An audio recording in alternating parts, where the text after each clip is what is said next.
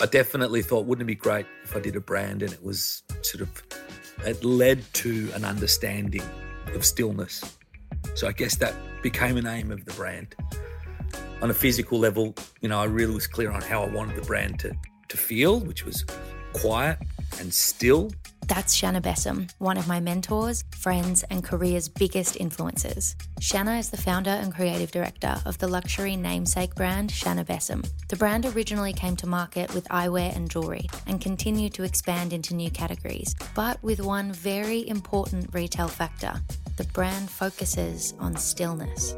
Through a very personal journey, Sener came to find his creativity and expression, which directly flows into his brand and products. But there is no production calendar and no rush to reach the market. Sener's ability to speak transparently and honestly about his experience sets a certain pace for both of us. And while it's less hyper than my other conversations, there is a very strong sense of calm in Sener, and I put that down to him knowing exactly who he is. Welcome to Process the Podcast. I'm your host, Arielle Thomas, motion director and founder of production company Cinema Thom.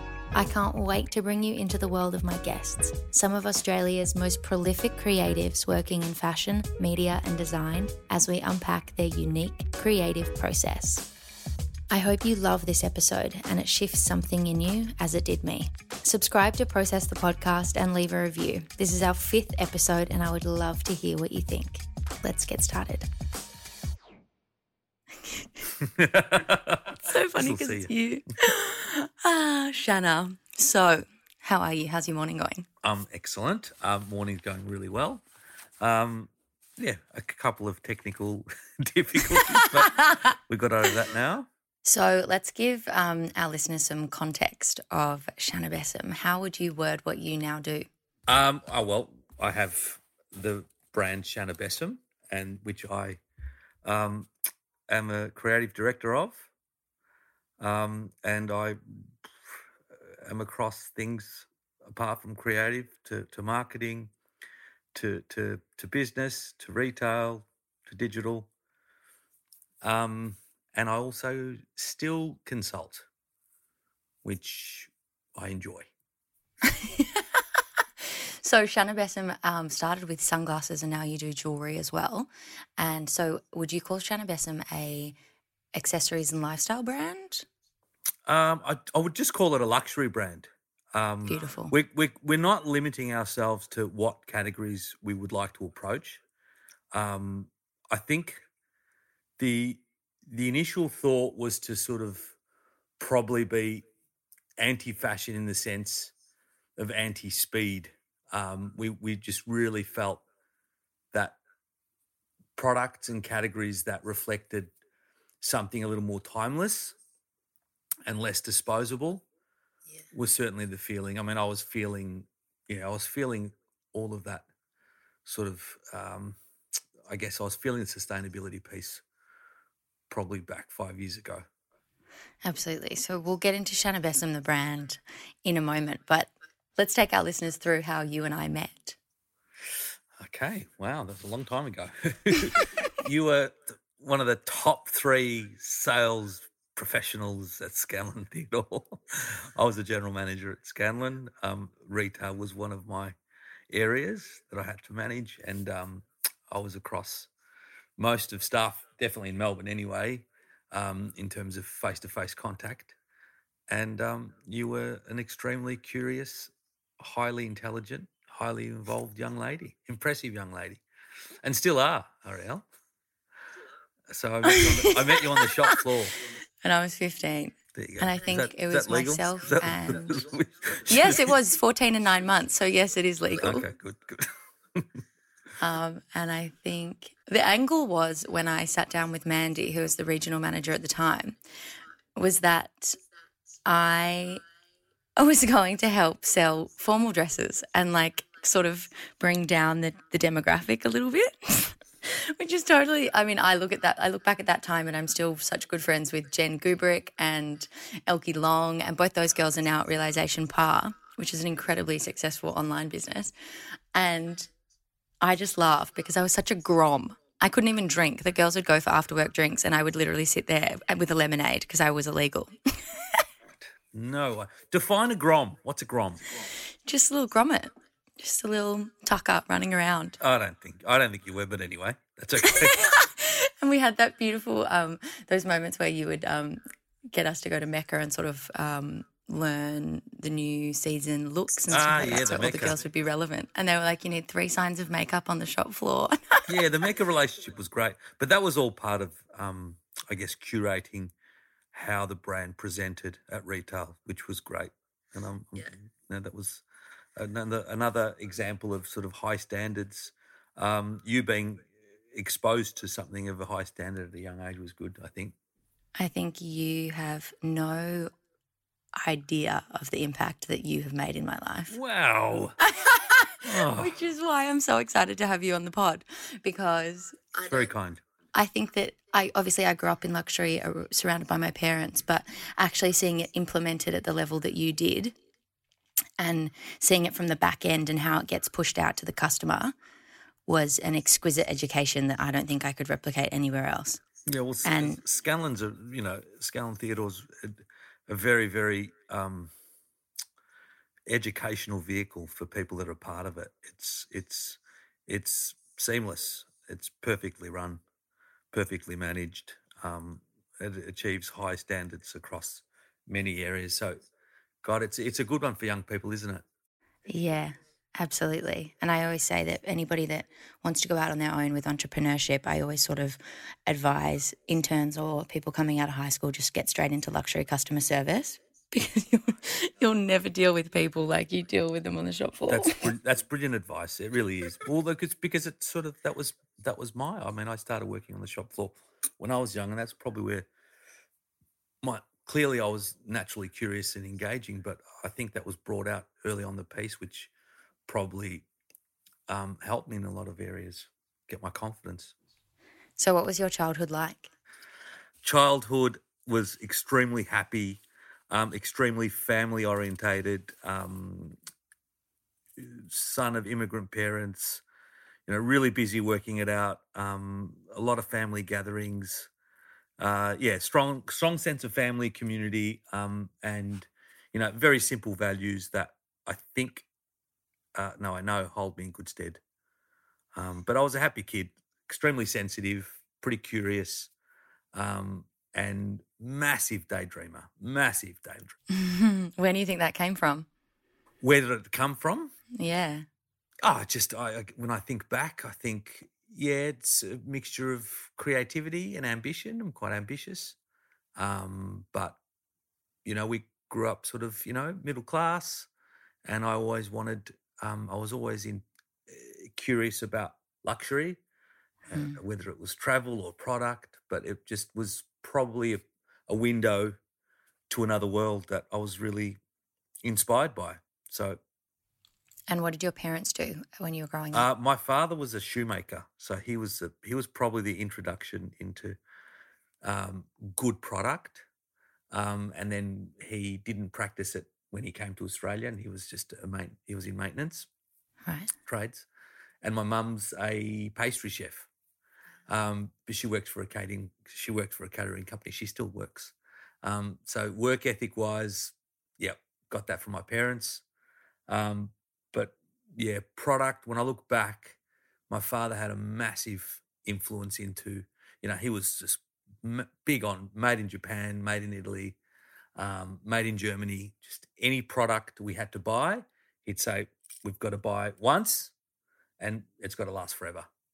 Wow. Um, and yeah, it's it's funny how that you sort of remember these things as you kind of making decisions for your own business and your, and and creating your own product. Mm, absolutely. So you obviously went to high school, and then what happened? How did you end? Um, high school, I went straight from high school. I studied fashion design, and I enjoyed it, but didn't think I was a fashion designer. Mhm. Um, pretty low on confidence. I was intimidated by a lot of the higher end talent. Um, so then I did a commerce degree, Yeah. um, and then I did a cadetship.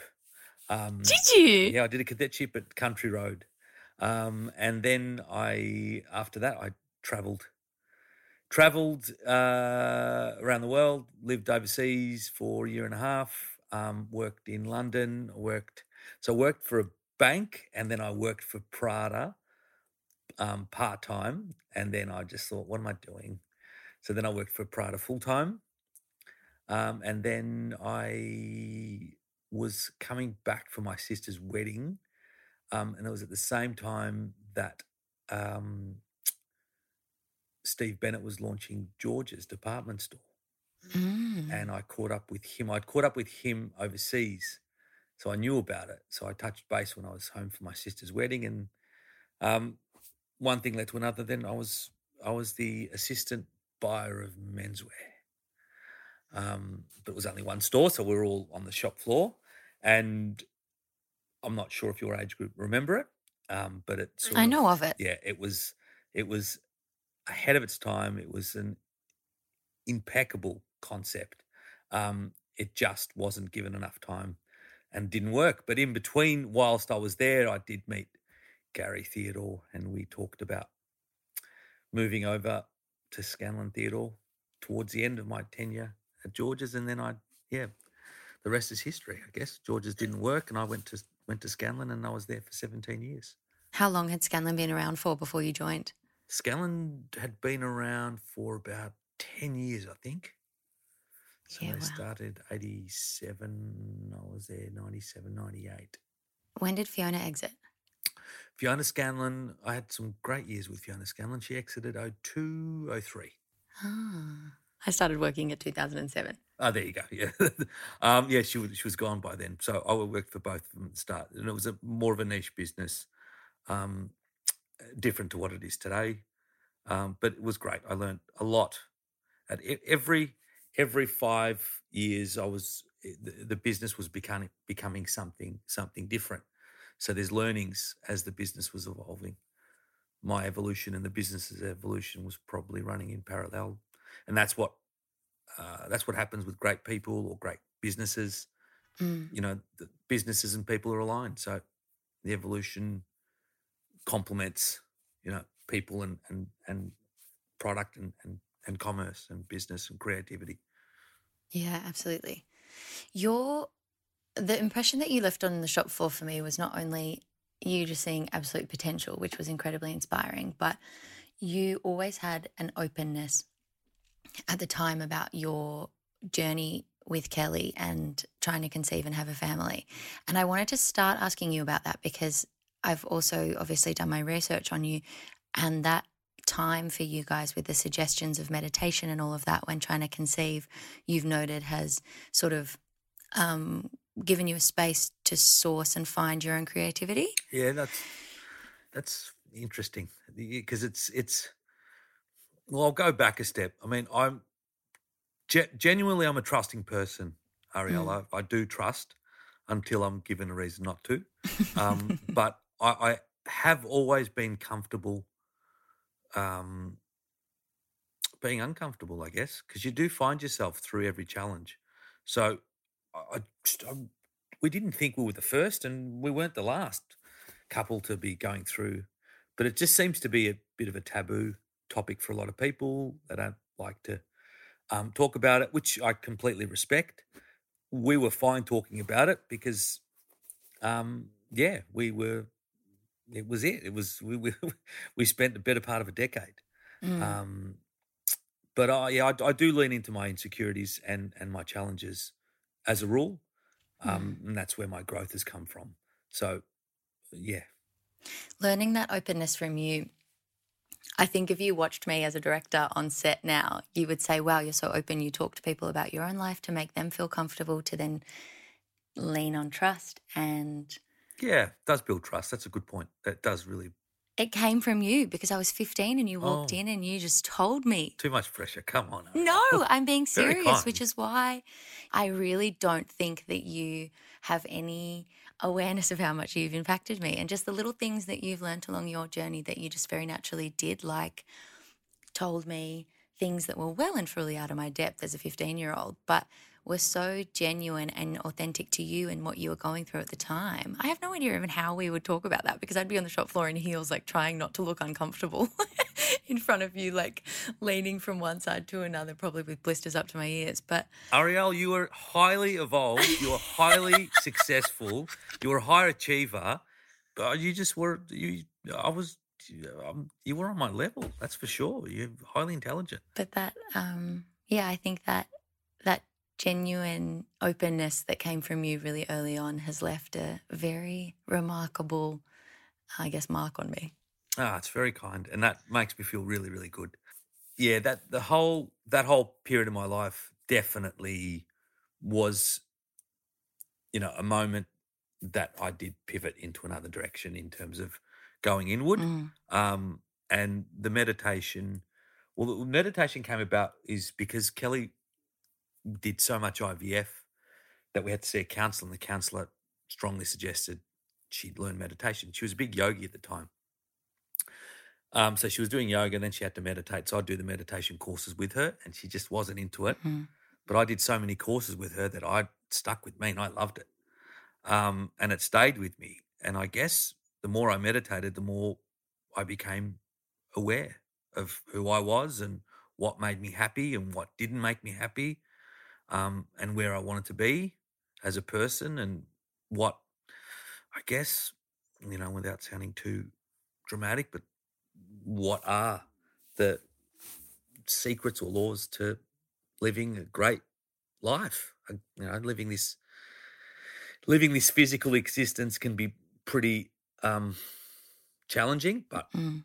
I guess I'm I'm in desperate pursuit for the right mindset, and that's why I've, I'm I'm not afraid of challenges because they're they're there to you know help you grow.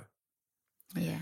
So um, the meditation only made me more aware of that and aware of not panicking um, when things perceive you know were perceived not to be going my way. I was like, that's okay. This is probably not you know it's it's it's, teaching me something. And the IVF thing, ah, it's yeah, it's it's they're, they're tough journeys, but we finally got there. I mean, we we had we used surrogates in the states, and you know, when I look back, oh my God, what a what a great journey! What a, what great people to help us bring our children into the into this world, um, and their lifelong relationships. And you know, my children are, are American, and we Mm. loved. We wouldn't have changed the journey. It was just perfect, and you know, these things sort of just create layers of layers of understanding. Um, and you know, a lot, lot of people sort of, you see people sort of say, "Oh, you know, I wouldn't do this, I wouldn't do that." It's like, yep, that's okay. When you go through layers of pain, that helps you understand what it is you're trying to do. So for me, I understood. Oh, oh I want Kelly to really give birth to our children. Then I, you know, once you go through those levels of pain, you start to realize, hang on, it's a family that I want. So how how the children come into existence becomes not as important, and that's how you change your mindset.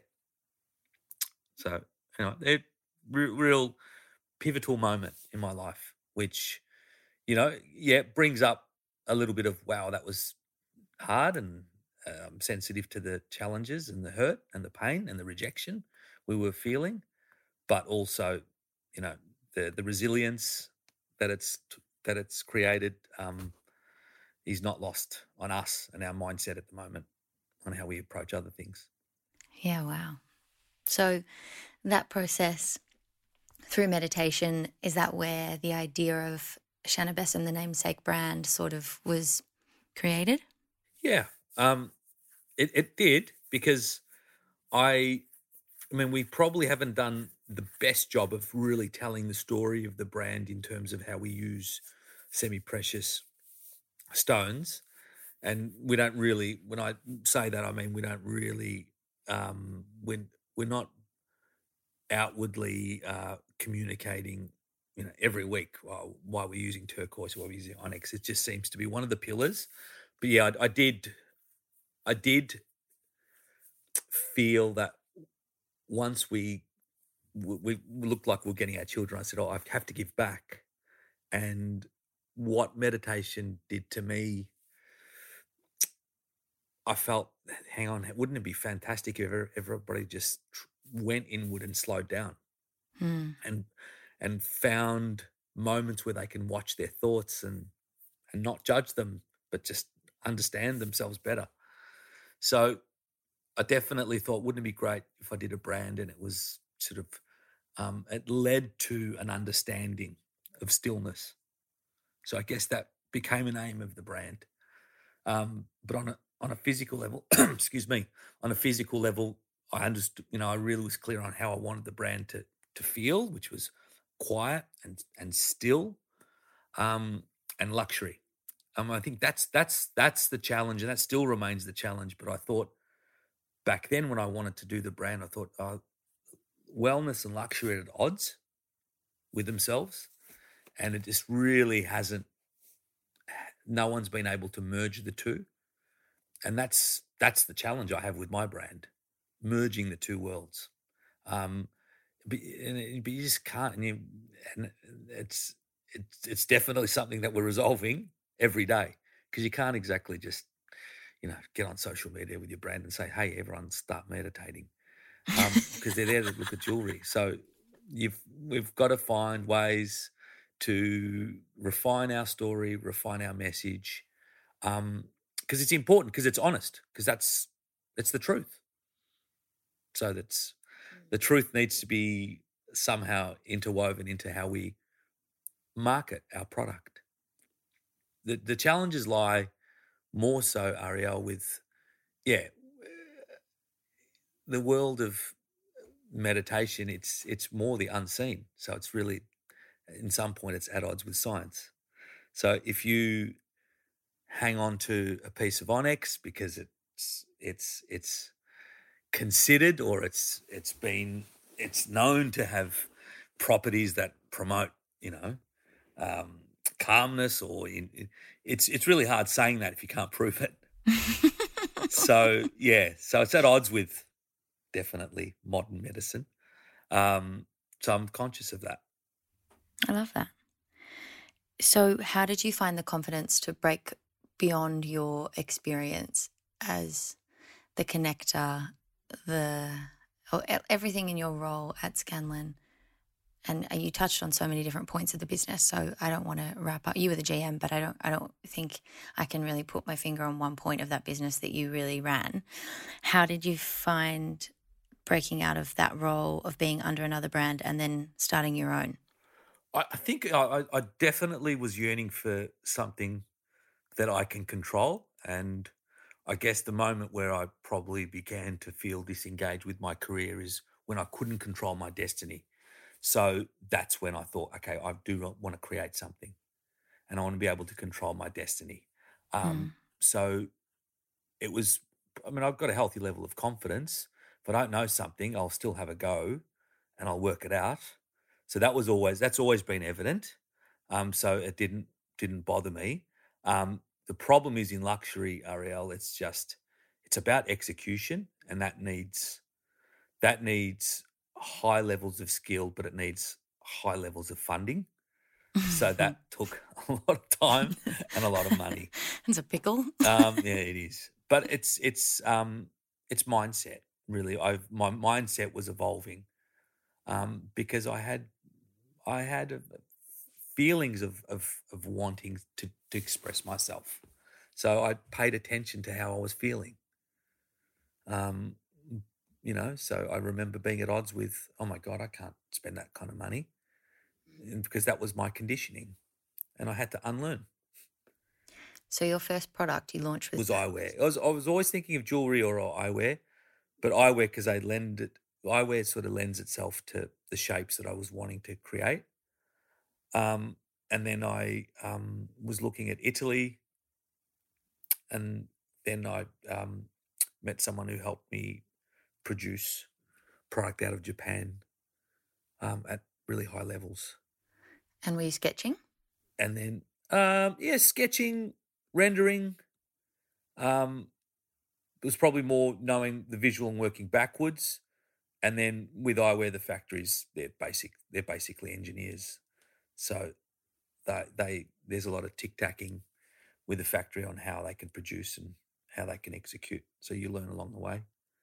Wow. Um, but the eyewear was interesting because I enjoyed releasing the capsule, the collection first, uh, tackling eyewear, because I felt I felt and I still feel it's a category that doesn't isn't really respected in in fashion. It's more like a bolt on, an afterthought. So to go in and to try to make the best product in the world, um, sort of set the tone for the brand. So then following on with fine jewelry, it just felt it felt it felt like we were building some sort of consistency, which I think is key to brand building. Is um, yeah, being consistent. So coming in with you know potentially or possibly or arguably the best frame in, in the world, and then coming in with 18 karat gold um, jewelry felt right. And now, of course, we do we do we do a plated category, but again, it's vermeil, which is higher end plating, which is all on sterling silver, silver base with a minimum micron um, thickness of plating and 14 karat gold. So even our plating's higher end. So um, yeah, eyewear sort of helped because it was now I know why um, no one really operates at that level in eyewear because it's really, it's really hard. it's really hard. Um, and you know, because I was I'm always disappointed to see you know you, you, you, you luxury brands and they're churning out you know eyewear frames for 500 bucks and they're made not very well in my opinion. Yeah. So all the materials and stuff, it's very sophisticated. A lot of the things you've mentioned, I know material by name, but definitely wouldn't be able to identify them. How's your journey been diving into materials and Um, research? oh, just a lot of with with jewelry. It's a, it's really about getting to know the semi precious stones that we're working with. Um, um, you know, whether it's turquoise or onyx or topaz, but that that's really been the learning on how it performs when you you know when you're using them in a ring or in a bracelet. Um, and that's that's been part of you know the beginnings of our dialogue with semi precious stones or crystals you can talk. It's just it's been it's been um yeah it that, that that's been the sort of convergence of these two worlds has been the interesting thing, but it's also been the challenging thing um in terms of just uh dialogue and, co- and a conversation with a customer um because you know some brands are, you know really are outward in talking about the crystals and then they just feel or look like a Byron Bay hippie brand, um, which we're all, you know, we're all hippies at heart. Um, but it, again, as I as I said before, it's at, it's at odds with luxury. Kelly and I wanted to just keep learning about as many semi-precious stones, which are considered crystals, as possible. So gold's gold. That's you know, it's um, you know, it's a precious metal, and um, we cannot defend ourselves against the value that people see in gold. So we'll always be working with gold. And it helps us think about other categories as well because there's a strong perceived luxury when you start playing and playing around with gold. Yeah. So does Kelly have a formal role at Sener Besim or is she just your wingman for life? A bit You of a know, she, or is- die? she, she just jumped in and helped. we had no choice. No, she's doing a lot of the the, the product with me, um, and just across other areas as well. Um, she was she was like a she. I met Kelly through fashion, so she's no stranger to you know production. She's very Yeah. strong, and and she's a you know highly evolved um, product person, and she's a you know very very good designer as well. So did you see a demand for this sort of product and offering or did you sort of it's more an ex- it started as more of an expression? Uh, it's to be honest, it was probably both. Um, but you know, it was really important. The story was really important in the beginning, um, but I felt that there was, there is right now a, a real need for a, a, a quietening of the product, so a, a- a slowing down of the product. So our product doesn't really work on, you know, speed to market. Are you seeing those conversations happen with a lot of brands? I think so. I mean, I think it's just because you can't ignore the sustainability piece. Hmm. Um, you know, people just don't want to purchase product that's going to be landfill. So, yeah, it's quite topical, but rightly so, because you know, as customers, we need to stop buying what we don't, when we don't need, and we're not going to wear. That's really not great. Yeah, I read this little quote on Instagram the other day that was like, imagine if you weren't allowed to throw anything out, would you still buy that top? And I was like, oh my God. Yeah, we've just we've probably got to we've got to really um, investigate and explore within ourselves just what retail therapy is and how it works and what we can buy Mm. and what may serve the purpose of a retail fix as opposed to buying something that you know cost a few dollars to make. You know, when you think about that, you think that's less than a cup of coffee, and Yeah. that's yeah, that's not great. that's not good. Someone's getting paid less than the price of a coffee for a piece of product. Do you see very many brands and sort of creative influencing that movement enough? Do you think that it's coming out, the truths about all of this is coming out enough for the next generation? I think it's a combination of customers voting with their feet, Arielle, to, to be honest. I think it's got to start with us. It's always been about the customer.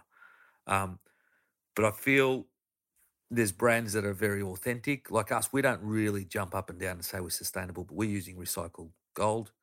And clearly, you know, we know where our stones come from. We know who's making our product and we know what they're getting paid. Mm. So, because we, we make sure that it's all, you know, it's a fair price. Um, yeah, it's just some some brands are missing the point and using it as marketing. I feel that it's it's more weighted towards the customer following through when they're making a purchase, when they're making a purchase to understand who they're buying from, what brand, and what the brand represents. So I, I feel brands don't really have to jump up and down about it, but they have to make sure that they have their house in order. So, and it's up to the customer to investigate the brand. There's a lot of reasons why you buy into a brand, cool factor, you Mm. know, beauty, creativity. So it's it's yeah, once customers hold brands to account, you know, if it happens enough times, brands will just start evolving into, you know, um, sourcing uh, sustainably. Yeah, So that's how the change will come about. I feel it's customer led. I hope so. Yep.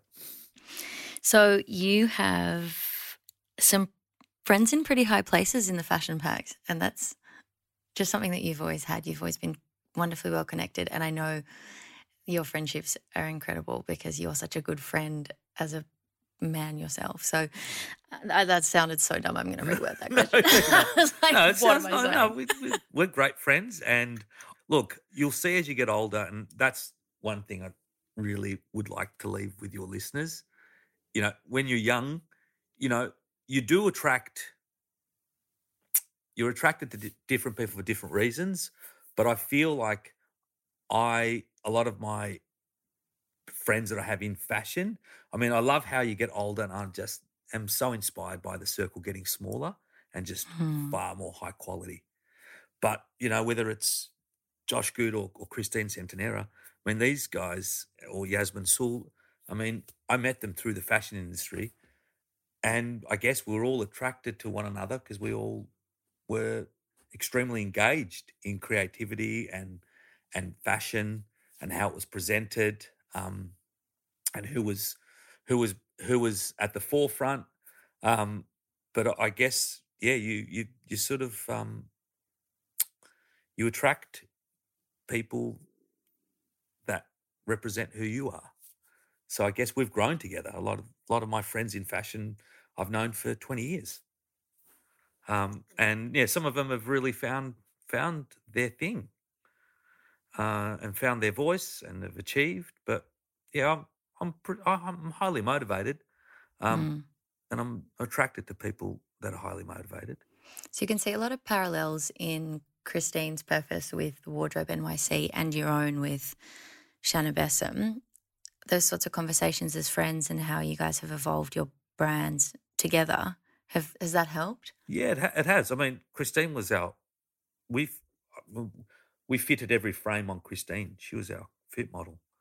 Um, I guess we were talking about it at the same time. I mean, Josh and Christine were talking to me about wardrobe before they started it, and I was feeling the same, and that's why I, you know, I did a frame at you know eighteen hundred dollars because they were looking at the same thing.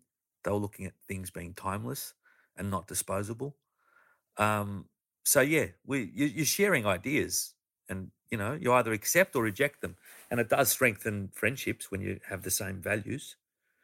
But we felt we felt this, and they were watching what I was doing, and I was watching what they were doing, and the collabs, um, yeah, they're important, and like I think collabs start from friendships. Really, I mean, our collaboration with Bill Henson started just really friends. I met Bill through the industry, um, through Scanlan Theodore, um, and also the whole OMA Rem Koolhaas collaboration. Um, Robert Buckingham introduced me to to them, and that collaboration was incredible for us for our confidence as creatives, um, and also just our confidence to raise awareness and you know we, we we- we're noticed by the you know by a lot of architects who come into our store and have a look at the the piece that was designed by Rem Koolhaas OMA. You were doing collabs well before collabs were really. I mean, now they're in the market and they're sort of expected. People see them popping up all the time, and it just gauges new audiences and interests. But you were doing them forever ago. Even when I first started, you were doing the Scanlan, Nan Goldin, and Erin Wasson collab. Where did that sort of come from that you saw opportunity there and just went for it? I think because as as creatives, you're inspired by other creative forms and other creative dialogues, whether it's film or architecture or fine arts photography. And I guess um, Scanlan Theodore had really strong ties with fine arts photography, and they'd already done the collaboration with Bill. That was something that interests me in my mid twenties when when it first came out. Um, but I just found it fascinating how oh, so a fashion brand can really tell their audience what photographer what photographer they like, or what film director they like, or what architect they like. That is the that's the thing that really interested me, and I felt it was extremely credible and um, just nice to know. It's like you get to know a brand, you're getting to know what they like. Um, and of course, I, I loved the discriminating nature of the late 90s. And Nan Goldin is, you know, argu- arguably one of the most important photographers of our time. Um, so to when our stylist Trevor Stones created the opportunity, I thought, oh my God, this is great. This would be great for our brand. And it sort of speak, it was at that time, it was really speaking to the fashion community about art. So it was just probably my attempt to keep the dialogue going with fine arts. So when you went to market with Sener Besim, you had some pretty incredible faces um, wearing your eyewear. How did all that come about? Um, I had a really good publicist in Paris Hmm. that um, Love that for you. Yeah, that was good. um, but I, I felt I think they were buying into a lot of those people were really buying into what we were trying to trying to do, um, and what we were proposing. Um, we were really high end, and you know we were proposing that our frame was the the, the most highly engineered, high, highest quality frame in the world. So, you know, um, a lot of those people that really wanted to support us, whether it was Colette or L'Eclaireur, really, yeah, i they, they loved it. It's a good story for, for them.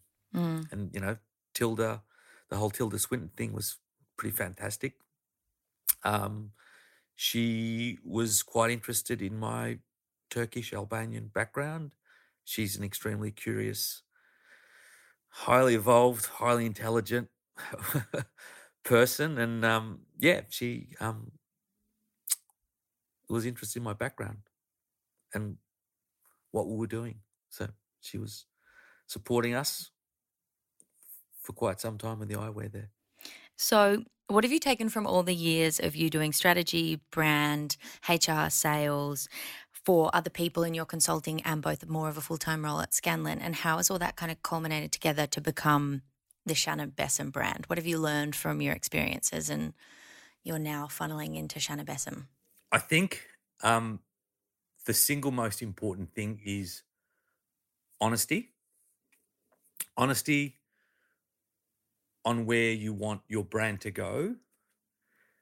Because what that does is really onboard the right people. And some people jump off. And I think that is not a bad thing because I think, yeah, staying in a role where you're not sure where it's going, you're not sure where the company's going, that probably wastes people's times, that they waste their time. Um, so I feel consistency, honesty, um, allowing people buy in um, is super important. Um, allowing people to Buy in energetically or buy in financially? I know, no, so no, bu- as in buying in emotionally and buying in True. um, uh, in terms of buying in skill level, um, Yeah. or yeah, and, and and being engaged, but you know, obviously knowing where the the vehicle's going, then allows you to say, well, how can I actually help? How can I help Yeah. beyond what I'm what I'm doing? What what can I do that's beyond my that could be beyond beyond my role to help get this vehicle? I mean, I definitely, and of course, I'm sensitive to it now because we've got a small team, so we're all, you know, working above and beyond what we're sort of supposed to be doing because we're clear on where we want to be.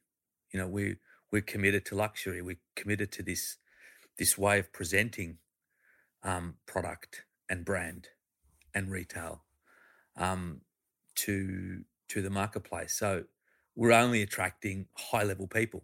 There's sort of a trend at the moment, obviously, happening with entrepreneurship and everybody going freelance and working for themselves. How are you finding hiring people that really do care as much as we care about our own businesses and brands? Oh, that's a really good. That's a really good question, and I think it's it's. I think it's there's nothing more relevant now, especially coming out of this pandemic, um, where you know there's a real tightening of the labour market. Um, I think you've. I've always understood that people have choices, so you know you've got to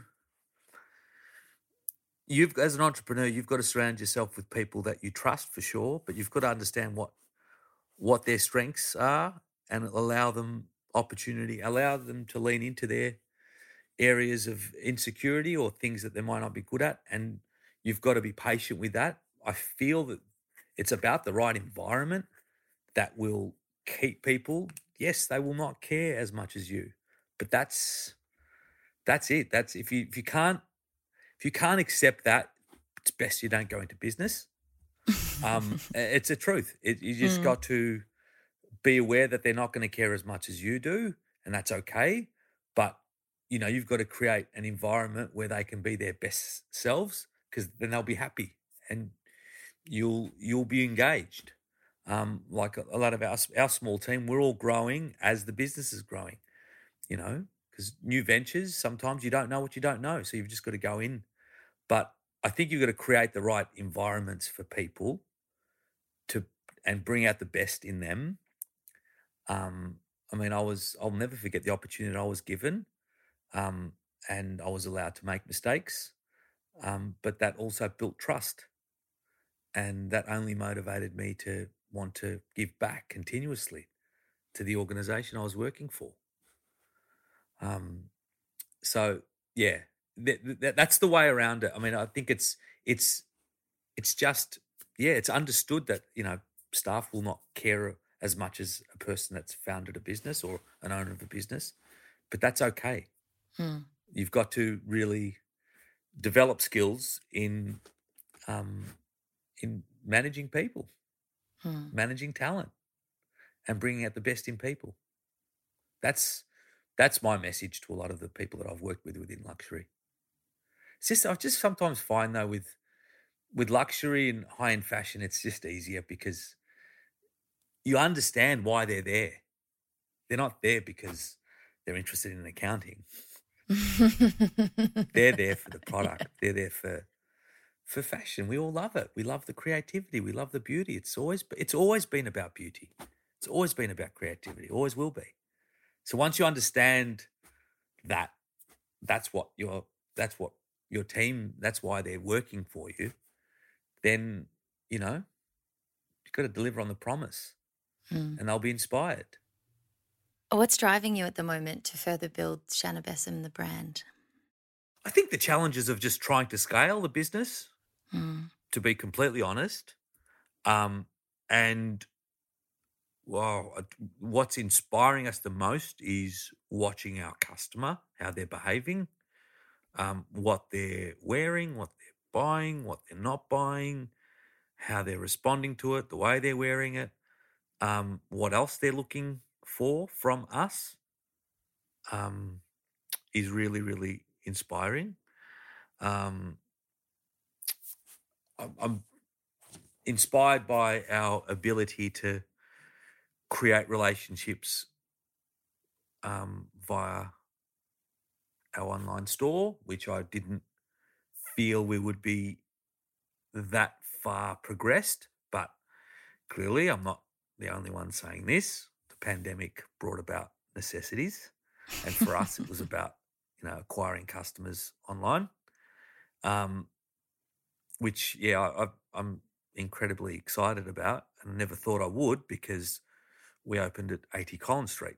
Um, clearly, our neighbourhood's you know pretty cool, quite luxurious. You know, Prada, Saint Laurent, Fendi are our neighbours, Golden Goose, um, and so that was really in my mind that was really the story Uh, our our the company we keep was was the company was the, the the audience we were really trying to attract. So then to to pivot and really go harder online has been challenging but really for me now in, inspiring. Because we found our way we found our thing. Because i found i felt it was really noisy and too chatty but now it's like well we can still go out and say something as long as we've got something we have something to say.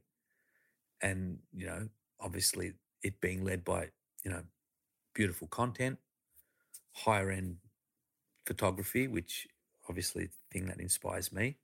So we've found out we've and we're still resolving that as we speak but that's inspiring me you know? Hmm architecture inspires me art inspires me um yeah just like most creatives So, a lot of your designs and inspirations are somewhat futuristic. And you can see that from, for example, the pair that was on Tilda Swinton.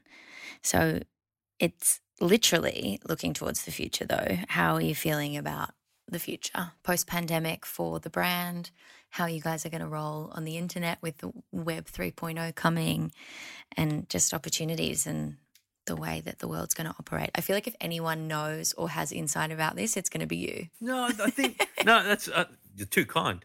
Um, first, I will say, you know, our designs are minimalist, but they are. We also do look back. I mean, a lot of our pieces are, you know, inspired by you know Ottoman architecture of a certain time.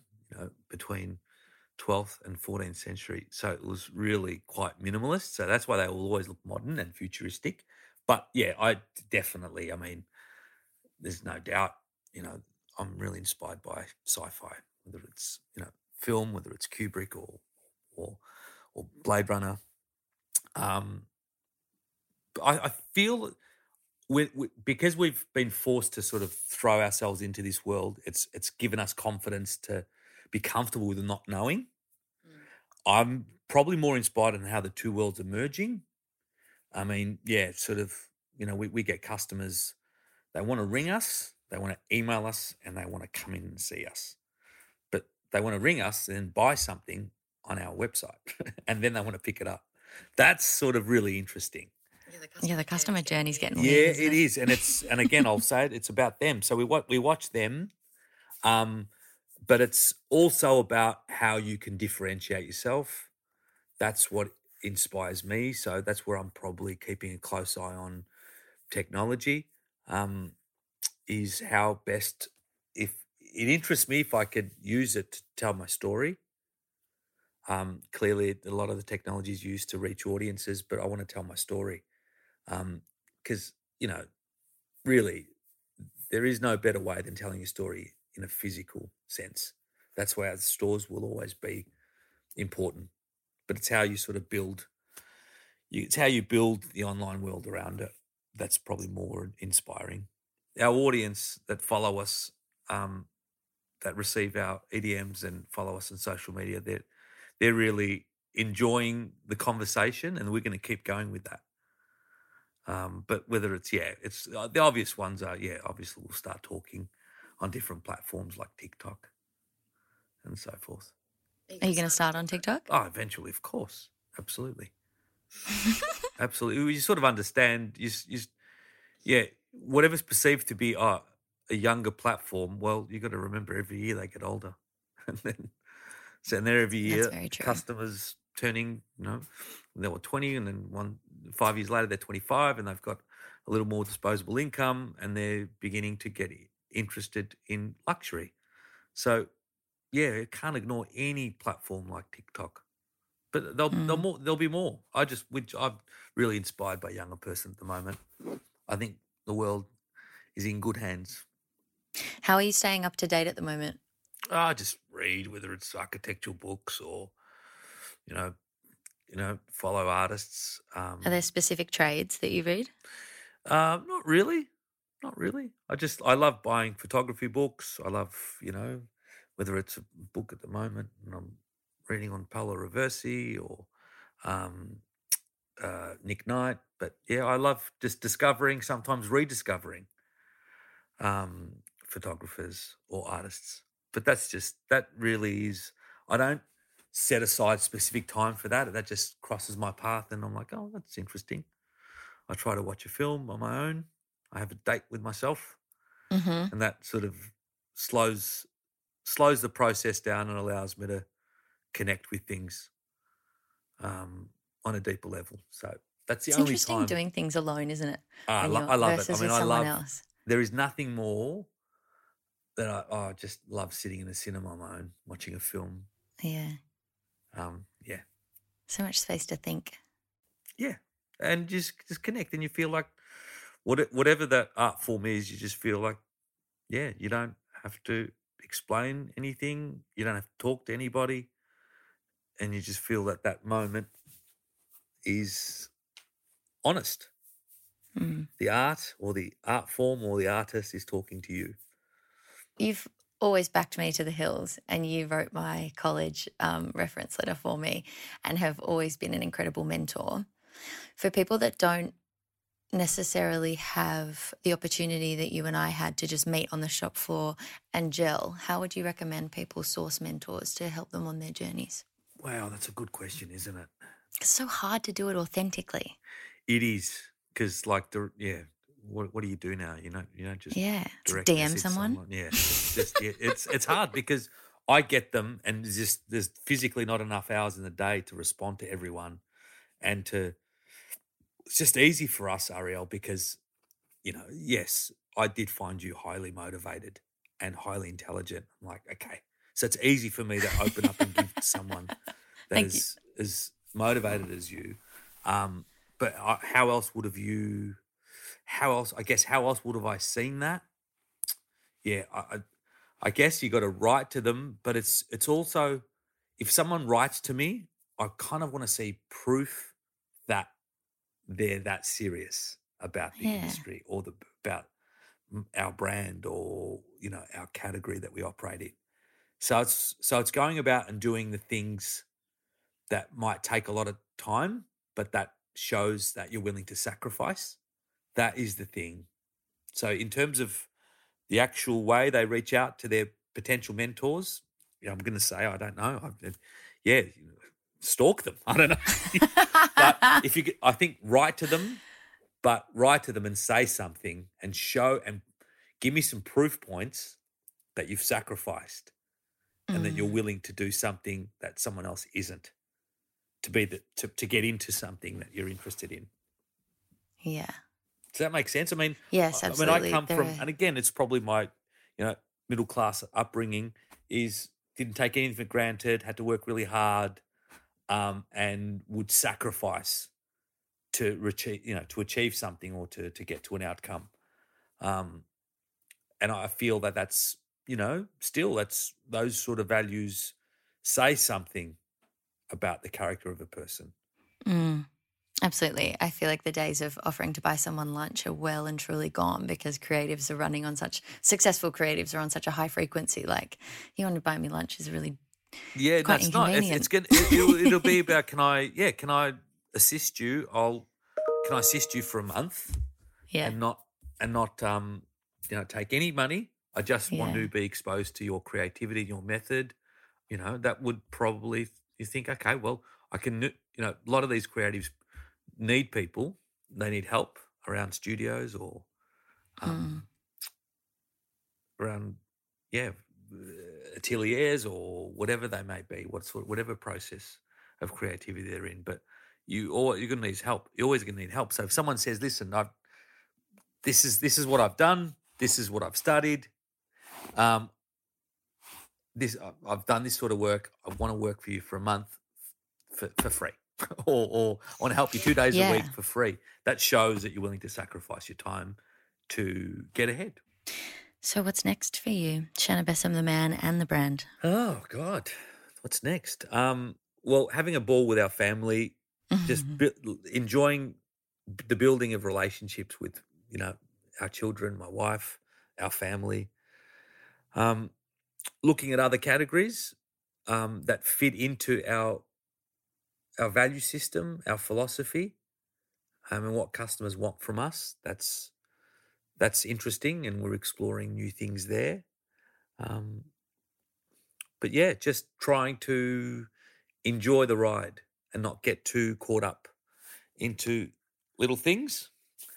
Um, and yeah, I mean, we, we're clear on where we want to go, but we want to enjoy ourselves.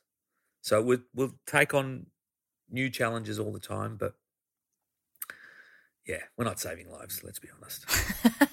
So it's not, so- it's not that serious. I'm glad we can admit that to ourselves. Yeah. People take it very seriously. No. We're not. So yeah, no, we just keep keep enjoying, keep challenging, um, and yeah, really. I mean, as a person, I just want to be of service. I want to give back. I've had such a great career. I want to keep giving back to whoever's engaged with us at the moment, with the brand, myself personally. Um, if I can, yeah, if I can help them get to where they want to get to, that is Hmm. what I want to do as a person. Improve lives. It's very idealistic, but it's the truth. I think that speaks volumes of why you offered to come on the podcast too. Thank you, Arielle. I I'm rarely wrong. I'm back winners, so you know. You're so sweet. And you've been a very integral part of my journey. So thank you so much for coming on the pod. It's been a pleasure. That brings me to the end of our episode with Sener. If you loved this episode and Sener's process to finding who he is and discovering his expression struck something in you, check out Sener Besim, the brand, spelled S E N E R B E S I M. The product is gorgeous and holds so much integrity. We discuss tons of things in this episode and mention a lot of creatives. They're all listed in the show notes. If you found this episode of value, subscribe to Process the Podcast and leave a review. See you next Sunday.